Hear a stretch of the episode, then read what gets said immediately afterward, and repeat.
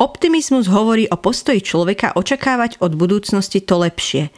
O viere, že všetko dobre dopadne.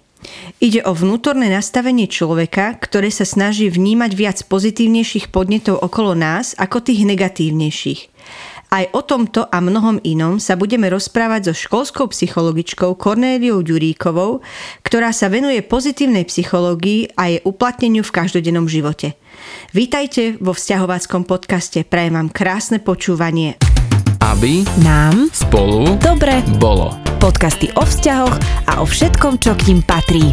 Krajinou vzťahov vás bude sprevádzať Denisa Zlevská. Nelly, ahoj, vítaj u nás v podcaste vo vzťahove. Som veľmi, veľmi rada, že si prijala pozvanie a že môžeme dneska spolu rozprávať o takej veľmi optimistickej téme. Ahoj, som rada, že môžem byť v tomto podcaste. Nelka, počuj, ja tak skôr, než sa dostaneme k tomu optimizmu, tak chcem sa trošku pristaviť pri jednej téme, ktorá s ním veľmi súvisí a to je téma šťastia. Ty nám vlastne otváraš, alebo tvoje okienko, tvoje myšlienky a povzbudenie pre rodičov nám otvára e, január, čiže prvý mesiac v kalendári rodinný jediný krok, ktorý vlastne vznikol ako taký nápad, ktorý má pomôcť budovať návyky šťastných rodín. Takže povedz nám, Nelly, že podľa teba, že čo to je šťastie. Existuje to vôbec, alebo je to nejaké také profánne slovo, za ktorým sa všetci nejakým spôsobom naháňajú, alebo si to síce želáme, ale nejak tomu úplne neveríme, že sa to môže splniť také želanie. Tak ako to vidíš ty? Šťastie to je naozaj veľmi, dá sa povedať, že základná otázka filozofie a je to otázka od eh, veky vekov, čo si ľudstvo v podstate dáva. Je to dobrá otázka, ale je, sú na to veľmi komplikované a ťažké odpovede. Aj keď na prvý pohľad môže otázka znieť veľmi jednoducho, ale ako som spomenula, sú to naozaj také komplexné a širšie odpovede. Dôvod je asi ten, že naozaj je to odveka túžba človeka a v podstate od tých eh, starých čias, kedy si prvýkrát položili starovekí filozofi v Grécku túto otázku, čo to šťastie je a ako vyzerá šťastie, tak sme možno nenašli nejaké plnohodnotné a uspokojivé odpovede do, do dnes. A píše sa rok 2021 a stále sa to pýtame, čo to šťastie je čo ho naplňa, z čoho sa skladá a stále hľadáme. 2000 rokov hľadáme odpovede na tie isté otázky. No ale aby som sa vrátila vlastne k tej tvojej pôvodnej otázke, ktorú si adresovala mne, že čo to vlastne teda podľa mňa šťastie je a či vôbec niečo také ako šťastie existuje, tak ja si myslím, dovolím si odpovedať, že myslím si, že existuje šťastie.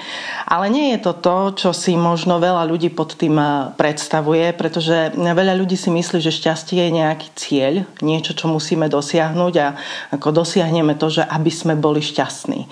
A ja si myslím, že šťastie je eh, v podstate akási životná filozofia, cesta človeka a to šťastie nie je nejaký životný cieľ, ktorý, ktorý by sme mali eh, dosiahnuť.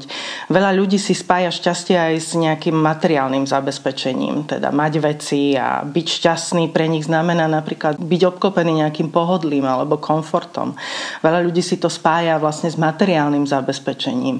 Mať neviem, dom, auto, chodiť pravidelne na dovolenky, mať nejaké drahé oblečenie a v podstate tu sa trošku možno dotknem tej filozofie a tých starovekých filozofov, kedy práve takýto pohľad na šťastie, kedy vlastne tým cieľom je nejaké naplňanie pôžitkov a slastí a vyhýbanie sa nejakému, nejakému, nejaké bolesti a utrpenie, tak tomu hovoríme hedonizmus.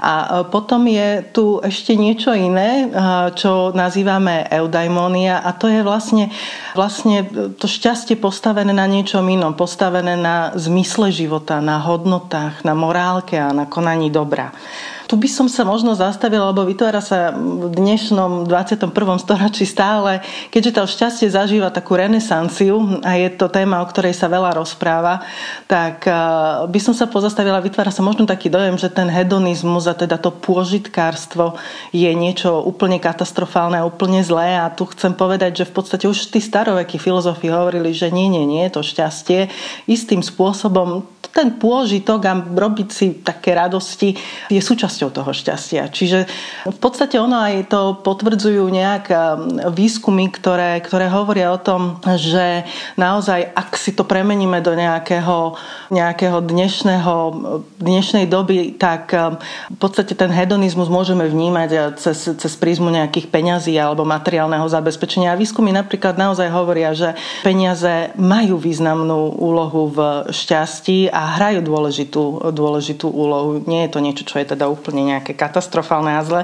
Podstatné je ale naozaj to, že do akej miery alebo čo tie peniaze majú zabezpečiť. Ak by sme napríklad teraz bezdomovcovi dali strechu nad hlavou, alebo mm, poskytli mu teplo a stravu a možno nejaký malý pravidelný príjem, tak ak by sme merali jeho hladinu šťastia, tak by sme zistili naozaj, že tá, tá miera toho šťastia u neho je strašne, strašne stúpla a naozaj ten prínos pre jeho život e, práve tie peniaze a tieto veci majú, mali veľký význam. Avšak ak to, čo si veľa ľudí myslí, alebo potom si to spája, že čím viac peňazí, čím viac materiálnych vecí, tak tam potom už tá priama úmera s tým šťastím nie je. Hej?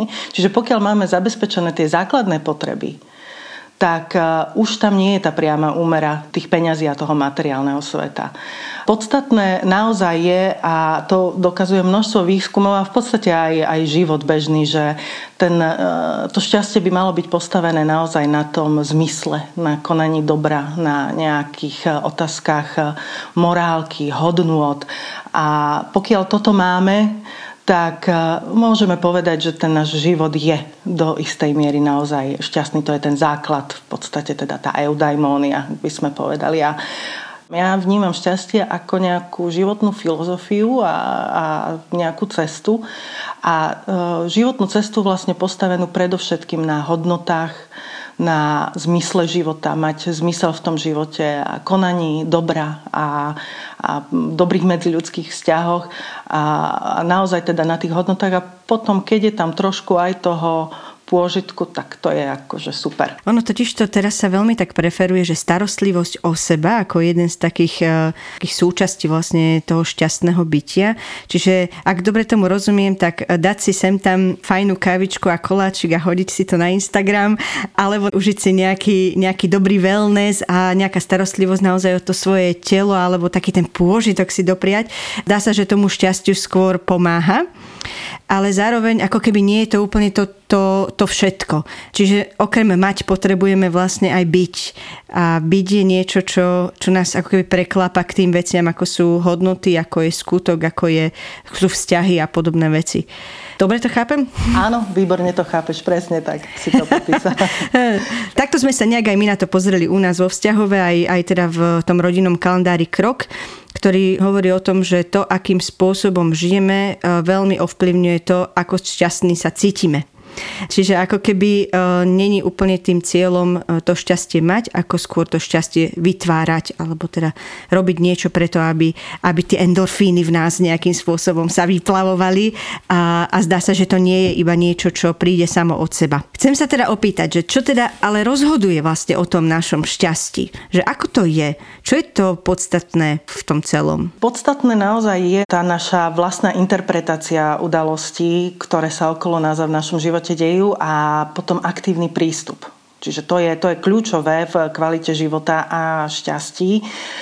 Čo ale neznamená, že musíme robiť vždy nejaké veľké gestá alebo veľké činy. Naozaj najdôležitejšie sú malé kroky a tie nás nakoniec dovedú ku veľkým veciam. Práve touto témou sa zaoberali aj vedci a v roku 2005 predstavili psychológovia pod vedením Sony Lubomírskej takú známu teóriu, ktorú volajú kolač šťastia, ktorá hovorí o tom, že naše šťastie je ovplyvňované z 50% genetikou, z 10% prostredím a podmienkami a zo 40% z vlastnej interpretácií situácií či našej vlastnej cielenej aktivity, ktorá práve má smerovať vlastne k podpore životnej spokojnosti a šťastia. A v paradoxom života je, že naozaj niekedy sa až príliš sústredíme na tých 10%, hej, teda na to prostredie a podmienky a o tom rozprávame, diskutujeme a zabudáme na to, že naozaj tých 40%, čo je strašne veľa, máme vo vlastných rukách. A naozaj to je niečo, čo my vlastnou aktivitou a vlastným prístupom k životu vieme ovplyvniť a teda tak zásadne ovplyvniť kvalitu nášho života a šťastie. Ja som vedela, že tie koláče budú mať čo do činenia s tým šťastím. Áno, áno. Majú Už sme veľa. tu zase pri tých koláčoch. Tu čím je to veľmi dôležité. Áno, áno, áno. Výborne. Počuj, Nelka, a čo to znamená, že genetika, že 50%, že to máme nejak v génoch to šťastie, alebo alebo ako to mám chápať? Treba to chápať tak, že vlastne e, z tých 50% e, tvorí to, že sa rodíme istým spôsobom, dedíme to po našich rodičoch alebo starých rodičoch, to, že či máme také vnútorné nastavenie, či sme skôr optimisti alebo pesimisti. Čiže to naozaj tvorí dôležitú časť toho, kto sme. Dedíme to. Lebo ja poznám taký ten príbeh, určite aj ty o Franklovi, Viktor Manuel Frankl, ktorý vlastne, čo je také paradoxné, prežil koncentračný tábor a tam sa zrodila jeho teória psychoterapeutická o zmysle života. Že akože naozaj je to také kontroverzné, že niekde, kde vyzerá, že zmysel je úplne stratený, že to šťastie to nie je možné tam vlastne nájsť, on tam práve vytváral presne tým svojim aktívnym drobným prístupom nejaké ako keby podmienky, ktoré ľuďom pomáhali a jemu samému vlastne pomáhali prežiť tú hroznú situáciu, v ktorej sa nachádzal. Určite poznáš ten príbeh. Áno, Frankl je úžasný a jeho logoterapia a kniha, ja napríklad opäť aktuálne, už asi po neviem, tretí alebo štvrtý krát čítam jeho knihu Hľadanie zmyslu života a je to úžasná kniha a to ako popisuje naozaj, že hľadal zmysel života a krásy života v tom utrpení, v tej bolesti a našiel si priestor na to, aby, aby dokážal oceniť e, maličkosti, pohľad na Alpy, pohľad na zapadajú zapadajúce alebo vychádzajúce slnko. Sú to úžasné veci, ktoré vlastne hovoria o tom, že naozaj človek sám v sebe má tú silu a schopnosť nejakým spôsobom si ten život a to šťastie vytvárať. Je to jeho aktívny prístup a ja teda Frankla považujem za za vlastne zakladateľa, dá sa povedať, pozitívnej psychológie a, a, a všetkého toho. Jeho učenie aj dnes vlastne v čase koronakrízy si myslím, že jeho myšlienky sú strašne e, plnohodnotné a možno by sme sa mali na to ešte aj viacej pozrieť. Je to veľmi také aktuálne, že možno tiež viacerí sa cítime ako v nejakom takom väzení, či už väzení vlastného bytu alebo okresu, nie? A, a že, že naozaj nájsť si taký ten spôsob fungovania, e, ktorý je šťastný, nielen prežívania toho, kým to konečne odíde preč, môže byť veľmi zaujímavý a je to viac menej, ako hovoríš, v takých tých našich rukách, v tých maličkých veciach keď sa bavíme o tom aktívnom prístupe, že ako si to máme Nelly tak predstaviť, tak akože v tom reálnom živote, že čo to znamená, že k niečomu mám aktívny prístup? Aktívny prístup znamená, že vlastne naozaj pracujem sám s vlastnou myslou. Hej. Poprvé teda pracujem sám s myslou, hľadám tie pozitívne momenty, pozitívne okamihy, to je jedna vec. A druhá vec je aj, že robím nejaké konkrétne veci. Napríklad Snažím sa robiť malé činy, ktoré mi spôsobujú radosť a radosť ľuďom okolo seba. Alebo snažím sa byť vďačný a uvedomiť si každý deň, e, čo ma robí vďačným, za čo môžem byť vďačný. Keď hovoríme aj o napríklad e, nejakej práce s myšlienkami, tak naozaj uvedomenie si toho, ja poviem taký príklad, že keď napríklad vonku prší, tak e, keď sa pozriem von z okna, tak e, jeden typ človeka, teda dajme tomu, že pesimisti, sa môžu na to pozerať tak, že hovoria, no tak Ježiš Mária prší, je to niečo, čo mi znepríjemňuje deň, je to katastrofa, je to dážď. Ale dajme tomu, že optimista sa na ten dážď pozerá aj inak. On si uvedomuje, že prší. On nemyslí si, že svieti slnko. On vidí, že prší, ale hovorí si, ale hovorí si, že no, možno, že je to fajn, že prší, pretože e, prinesie to sviež svieži vzduch, poleje to kvety, stromy a istým spôsobom vidí v tom aj nejaký zmysel a nejaký prínos. Mi sa páčilo k tomuto, že ten, ktorý vidí teda dáž, môže hromžiť nad tým, že bože, zase prší, to bude otrasné počasie, bude ma boleť hlava, alebo si môže aktívne nájsť obyčajný dážnik galoše a ísť proste robiť to, čo má rád. Že tiež je to vlastne taký prístup k riešeniu e, veci, ktoré možno sa na prvý pohľad zdajú byť také, že by sme ich hneď ako odsudili, tak dá sa vlastne na to pozrieť aj z takého iného hľadiska, že nájsť niekde príležitosť, niečo proste e, zažiť, niečo, niečo o sebe spoznať je vždy viac ako to uzavrieť sa vlastne vo vlastnom takom hromžení alebo blbej nálade a podobne. Počúvate podcast z krajiny vzťahov s Denisou Zlevskou. Ty hovoríš o sebe, tak to máme napísané aj vo vzťahove, že vraj si väčšiná optimistka. Tak ja sa ťa chcem opýtať, že ako to môžem vidieť na tvojom živote, že ty si tá optimistka, to ma zaujíma, že ako to vypadá a potom ako ti ten tvoj optimizmus pomáha v živote a v tvojich vzťahoch, keď už sme teda v tom vzťahove. No ja som naozaj, myslím si, že až nie len, že uh, väčší optimista, ale až patologický optimista. a, to je diagnóza. áno, áno. Myslím si, že najbližším niekedy naozaj s tým leziem na nervy, hej? že sa navždy na veci pozerám aj um, z iného uhla pohľadu, alebo keď je nejaký problém, tak sa snažím vidieť v tom niečo pozitívne, nejaký prínos. Ale v konečnom dôsledku si myslím, že ono, nie len, že si myslím, ale ono sa to aj stáva, že potom, potom najbližší prídu za mnou a povedia mi, že vieš čo, že to pomohlo aj nám. Že to je akože super, že si taká optimistka pretože im to pomáha vlievať nádej a vlastne dáva im to nejakú víziu budúcnosti. A to je podľa mňa práve niečo, alebo ten najväčší prínos tých optimistov, že sú tak orientovaní viacej do tej budúcnosti a dáva to nádej im aj ľuďom dookola pomáha to budovať akúsi ich e, psychickú odolnosť a pomáha budovať psychickú odolnosť ľudí naokolo.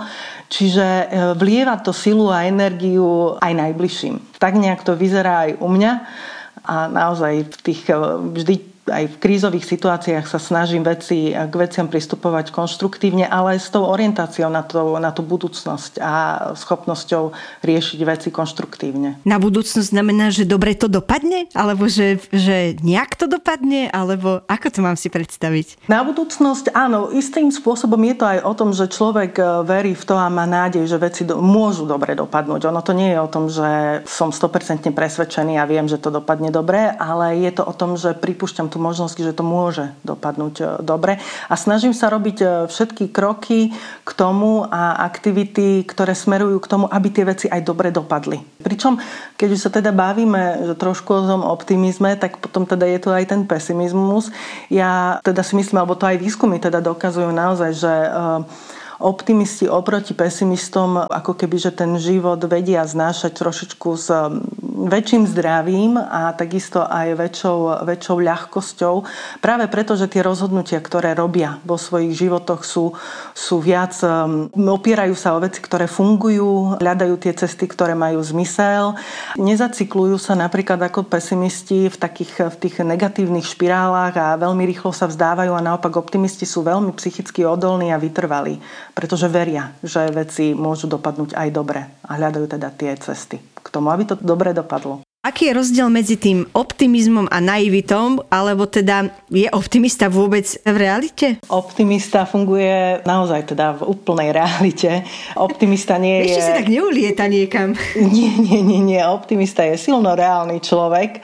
Nemá žiadne rúžové okuliare a rozdiel medzi optimistom a naivitou v podstate, alebo naivným človekom je, je ten, že naozaj ten optimista tú realitu vidí, vidí, aká je v skutočnosti, ale hľadá sa snaží hľadať také konštruktívne riešenie riešenia a cesty, je proaktívny a hľada také cesty, ktoré vlastne ho dovedú k nejakému úspešnému, úspešnému cieľu, ktorý on teda chce nejak dosiahnuť.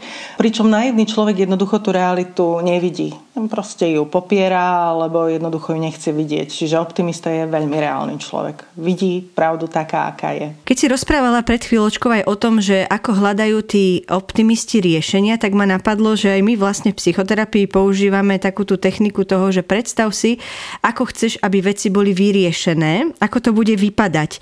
To znamená, že asi aj ten optimista si tak predstavuje vlastne za čím ide, alebo čo je ten jeho cieľ a vie si ho jasne pomenovať a vizualizovať a nie je to niečo, čo je nereálne, ale práve tým, tými jednotlivými krokmi k tomuto sa to stáva tou realitou. Často sa presne hovorí o tom, že máme rozmýšľať o tom, že čo chceme, než to, čo by sme nechceli. Ako keby ten optimista, mám takú predstavu, má určité nejakým spôsobom nastavené myslenie alebo pohľad na život, ktorý je pre ňo užitočný a nie je to proste niečo, čo ako keby je iba v snovej realite alebo presne ak si povedala, že, že sa popiera niečo, čo ma možno trápi, bolí, hnevá alebo čo potrebujem vyriešiť. Áno, je to presne tak. Optimista je človek, ktorý prežíva všetky emócie, je aj smutný, aj nahnevaný, aj, aj je nešťastný, aj zažíva frustráciu. To nie sú, nie sú veci alebo nejaké emócie, ktoré by on popieral. Hej. On naozaj príjma realitu taká, aká je, on to prežije a akceptuje tú realitu, ale optimista naozaj má tak vnútorne nastavený ten svoj život a to svoje videnie e, života a tej životnej cesty, takže potom sa on, on vidí vidí ako keby aj ten druhý breh, hej? že teda neostane v, tom, v tej bolesti, v tom trápení, on tam neostáva sa ako keby, že máčať, hej? ale on, on vidí a chce sa dopracovať k niečomu, čo v konečnom dôsledku mu prinesie radosť, uspokojenie alebo teda nejaký ten šťastný cieľ a k tomu smeruje. Volí také kroky, a také rozmýšľanie, ktoré ho ku tomu vlastne úspešnému cieľu alebo tej predstave jednoducho privedú. Preto sa e, v podstate aj hovorí, že častokrát v krízových situáciách sú optimisti lepší lídry, hej? lebo oni, oni vidia tie veci konštruktívnejšie, efektívnejšie a volia také cesty a také rozhodnutia, ktoré sa ako keby opierajú o to, to čo je vo veciach zdravé, prípadne o nejaké ponaučenie a na tých veciach potom stávajú aj tie následné kroky. Pričom pesimisti skôr sa pozerajú na veci z toho pohľadu neúspechu, zlyhania, z toho pohľadu um, strát a ako keby e, nevedia sa posunúť ďalej alebo oveľa ťažšie sa posúvajú ďalej a, a potom potom sa zacyklujú do takej negatívnej špirály a častokrát sa vzdávajú a nie sú takí proaktívni. Hej. Oni ostávajú v tom, v tom bode toho negatívneho rozmeru, pričom optimisti kráčajú, idú ďalej. Oni zoberú, je, je tu problém, je tu kríza, je tu niečo proste ťažké, ale idem ďalej. Viem a chcem sa niekde dopracovať a majú e, v sebe tú nádej a, a víziu toho, ako si aj ty povedala, že teda majú predstavu niečoho, že dopadne dobre, alebo môže dopadnúť dobre. No ale určite sa optimistom nevyhýbajú ani e, nejaké chyby alebo zlyhania. Tak ako sa vlastne optimista potom pozera na toto, e, keď sa mu niečo nevydarí, veď asi není to Superman? No nie je to Superman, je to, je to bežný človek, hej. Samozrejme, že zlyhania, prehry, trápenia, to je, to je všetko súčasť jeho života, ale on sa na to pozera, že to je súčasť jeho rastu, alebo snaží sa na to pozerať ako na nejaké ponaučenie. Takže je to niečo, čo ho v konečnom dôsledku posilňuje a opiera sa o to do budúcna. No dobre, a teda ten optimizmus, o ktorom my rozprávame, je to niečo, čo by sme sa vedeli aj nejakým spôsobom naučiť, alebo čo by sme vedeli do svojich životov nejak ako akože priniesť, aby sme tu, ja by som chcela mať takú tú kvalitu, o ktorej hovoríš, takže dá sa to nejako? Dá sa to. Optimizmu sa dá naučiť. Je to vlastne séria nejakých malých krokov a práve to všetko, o čom sa teraz bavíme, vlastne nejaké, nejaké malé kroky, malé činy, to, čo robím, ako uvažujem. Ale tu chcem zdôrazniť, že naozaj je tam veľká úloha, hrá tá genetika. Hej? Čiže z nejakého veľmi silného pesimistu asi nejakého veľmi silného optimizmu neurobíme, ale môžeme mu ukázať tú cestu. Vieme mu ten optimizmus vlastne vniesť do toho života a otvoriť mu dvere k tomu, aby možno videl v krízových situáciách, záťažových situáciách nejakú nádej.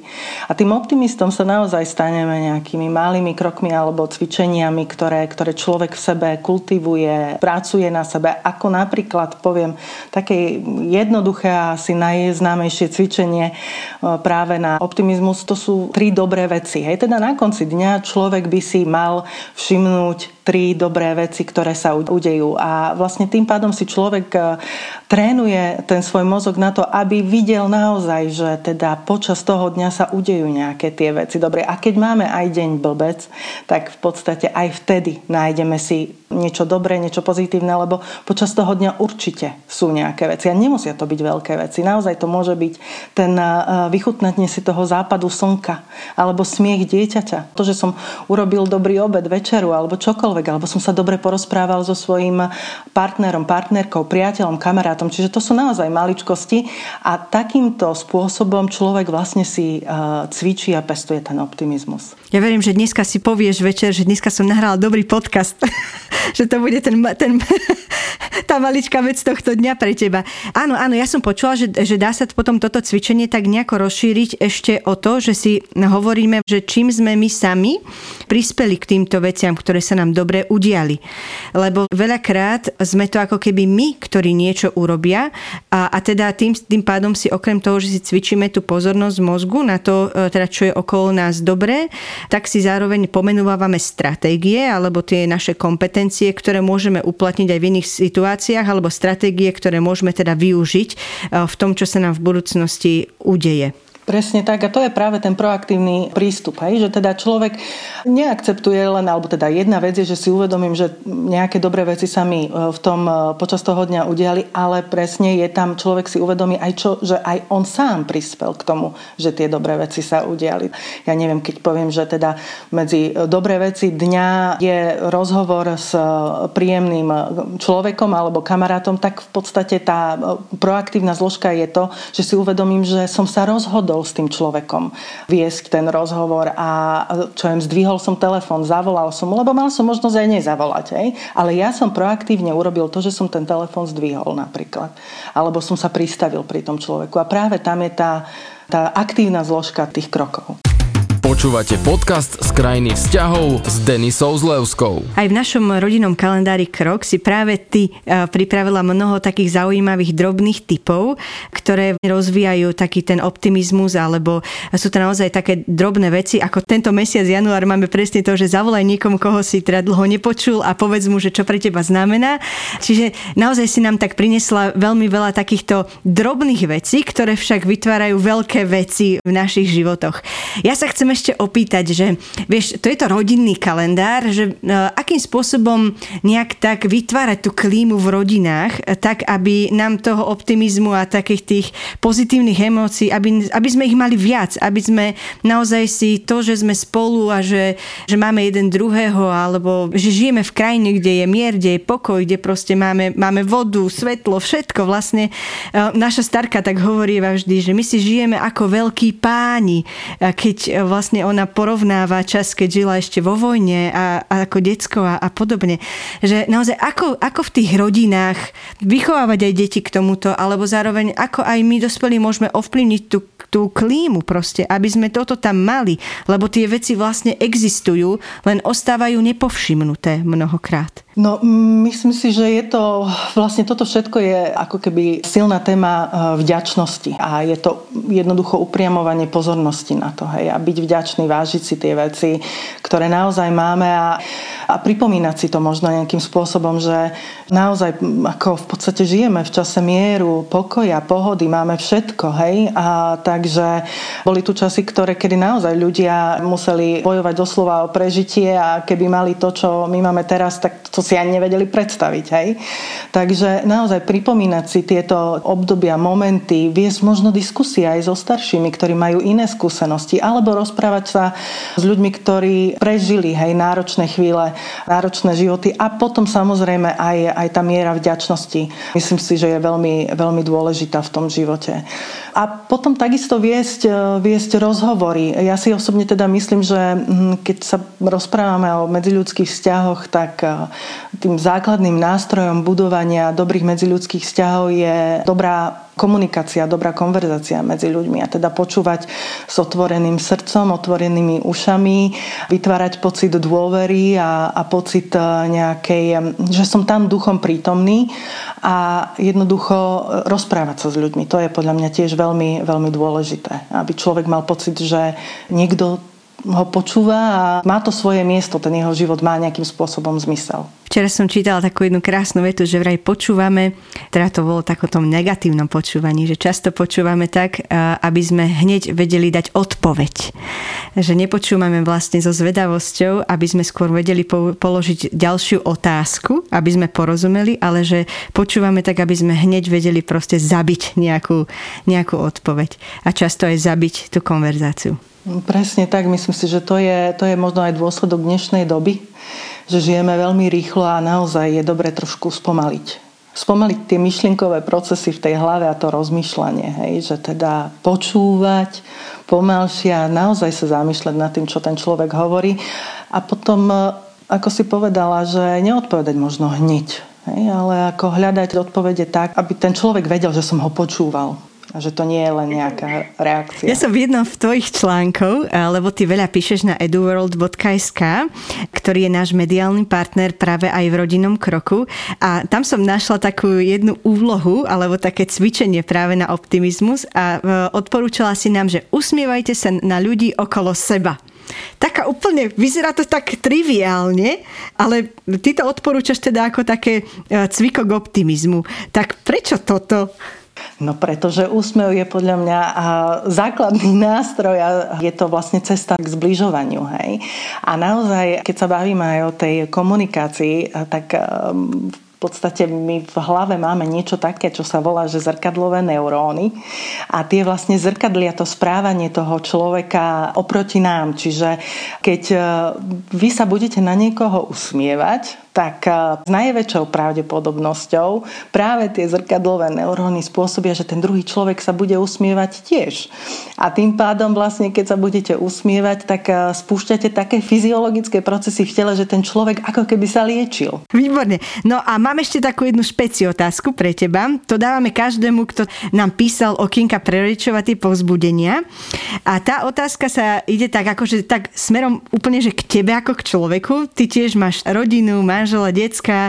Chcem sa opýtať, že čo robíš tak ty pre svoje vzťahy, aby boli šťastné, naplnené, že čo vy v rodine máte možno tak zaužívané alebo nejaký taký rituál, ktorý robíte, ktorý vlastne ako keby sa stará, robí taký ten vzťahový wellness, keďže máme január, wellness mesiac. Ja naozaj teda verím v tú komunikáciu a to verím, že to je teda základný nástroj. Čiže my sa snažíme naozaj veľa vecí vydiskutovať, riečiť, rozprávať sa o tom.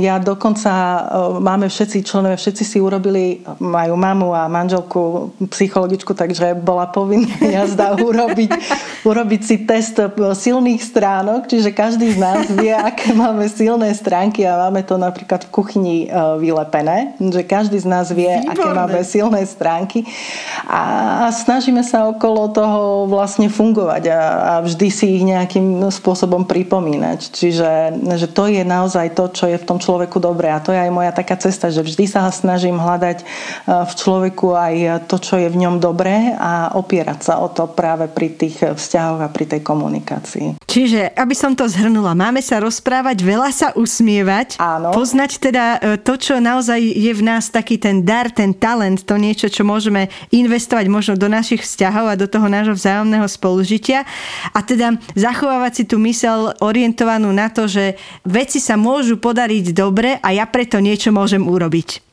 Zhrnula si to úplne presne. Nelka, veľmi pekne ti ďakujem eh, za to, že si si našla čas, že si nás obohatila a prajeme ti, lebo ja sa tu celý čas smejem v tom podcaste a, usmievam sa, takže funguje to, zrkadlíme sa naozaj ti prajem, aby si mala vo svojom živote veľa úsmevu a, a teda vďaka za to, že sme mohli spolu hovoriť a prajem ti krásny deň, krásny rok, ktorý sa teraz rozbieha a verím, že aj teda s našim rodinným kalendárom krok dokráčate až do decembra. Ďakujem veľmi pekne, bolo mi naozaj obrovským potešením byť súčasťou tohto všetkého. Prajem vzťahovú tebe, všetkým poslucháčom veľmi veľa radosti, šťastia, pohody a naozaj krásny krásny rok 2021. Naše rozprávanie s Nelkou by som vám rada ukončila jej okienkom pre rodičov, ktoré vytvorila pre rodinný kalendár Krok. K jednému z našich najväčších mýtov patrí ten, že optimisti sú naivní ľudia a nevnímajú realitu. Skutočný optimizmus však znamená nezdávať sa snou, vytrvalo na nich pracovať a pritom pravdivo vnímať realitu. Optimizmus predpokladá schopnosť rozmýšľať s otvorenou mysľou a hľadať riešenia aj tam, kde to už iní vzdali. Optimizmus nás robí silnejšími, zdravšími a šťastnejšími. Prajem vám krásny deň, buďte optimisti a už teraz sa teším na ďalší podcast, ktorý nahrávame k rodinnému kalendáru Krok.